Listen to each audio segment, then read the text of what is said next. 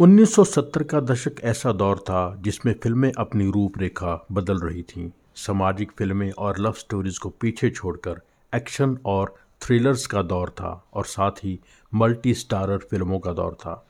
दशक के दूसरे हिस्से में अमिताभ का नशा जनता के सर पर चढ़ना शुरू हो चुका था। राजेश खन्ना एक्शन करते हुए, यानी मार धाड़ करते हुए अनकंफर्टेबल महसूस करते थे। ये बात उन्होंने खुद कबूल की थी।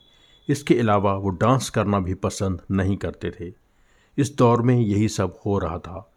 1975 तक तो हर साल उनकी सफल फ़िल्मों की संख्या ज़्यादा ही थी, लेकिन 1976 से राजेश खन्ना का सही मायने में मुश्किल दौर शुरू हुआ। 1976 की फ़िल्म महबूबा से राजेश खन्ना को बहुत उम्मीदें थीं। उसका म्यूज़िक भी बहुत हिट था, आज तक पॉपुलर है, लेकिन वह फ़िल्म नहीं चली।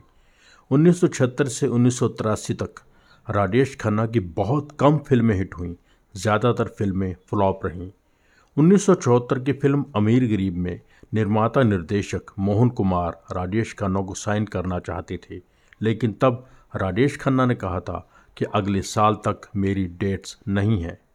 मोहन कुमार को नौ साल बाद राजेश खन्ना के साथ फ़िल्म बनाने का मौका मिला। ये फ़िल्म थी उन्नीस सौ तिरासी की अवतार। जो बहुत ज़्यादा कामयाब हुई। इसके अलावा उन्नीस सौ तिरासी में सावन कुमार की फ़िल्म सौतन भी बहुत बड़ी हिट रही। इन दो फ़िल्मों ने राजेश खन्ना के स्टारडम को फिर से ताज़ा कर दिया। अगले एपिसोड में बात करेंगे राजेश खन्ना के स्टारडम से जुड़ी ऐसी बातों की जो किसी और स्टार के साथ नहीं हुई।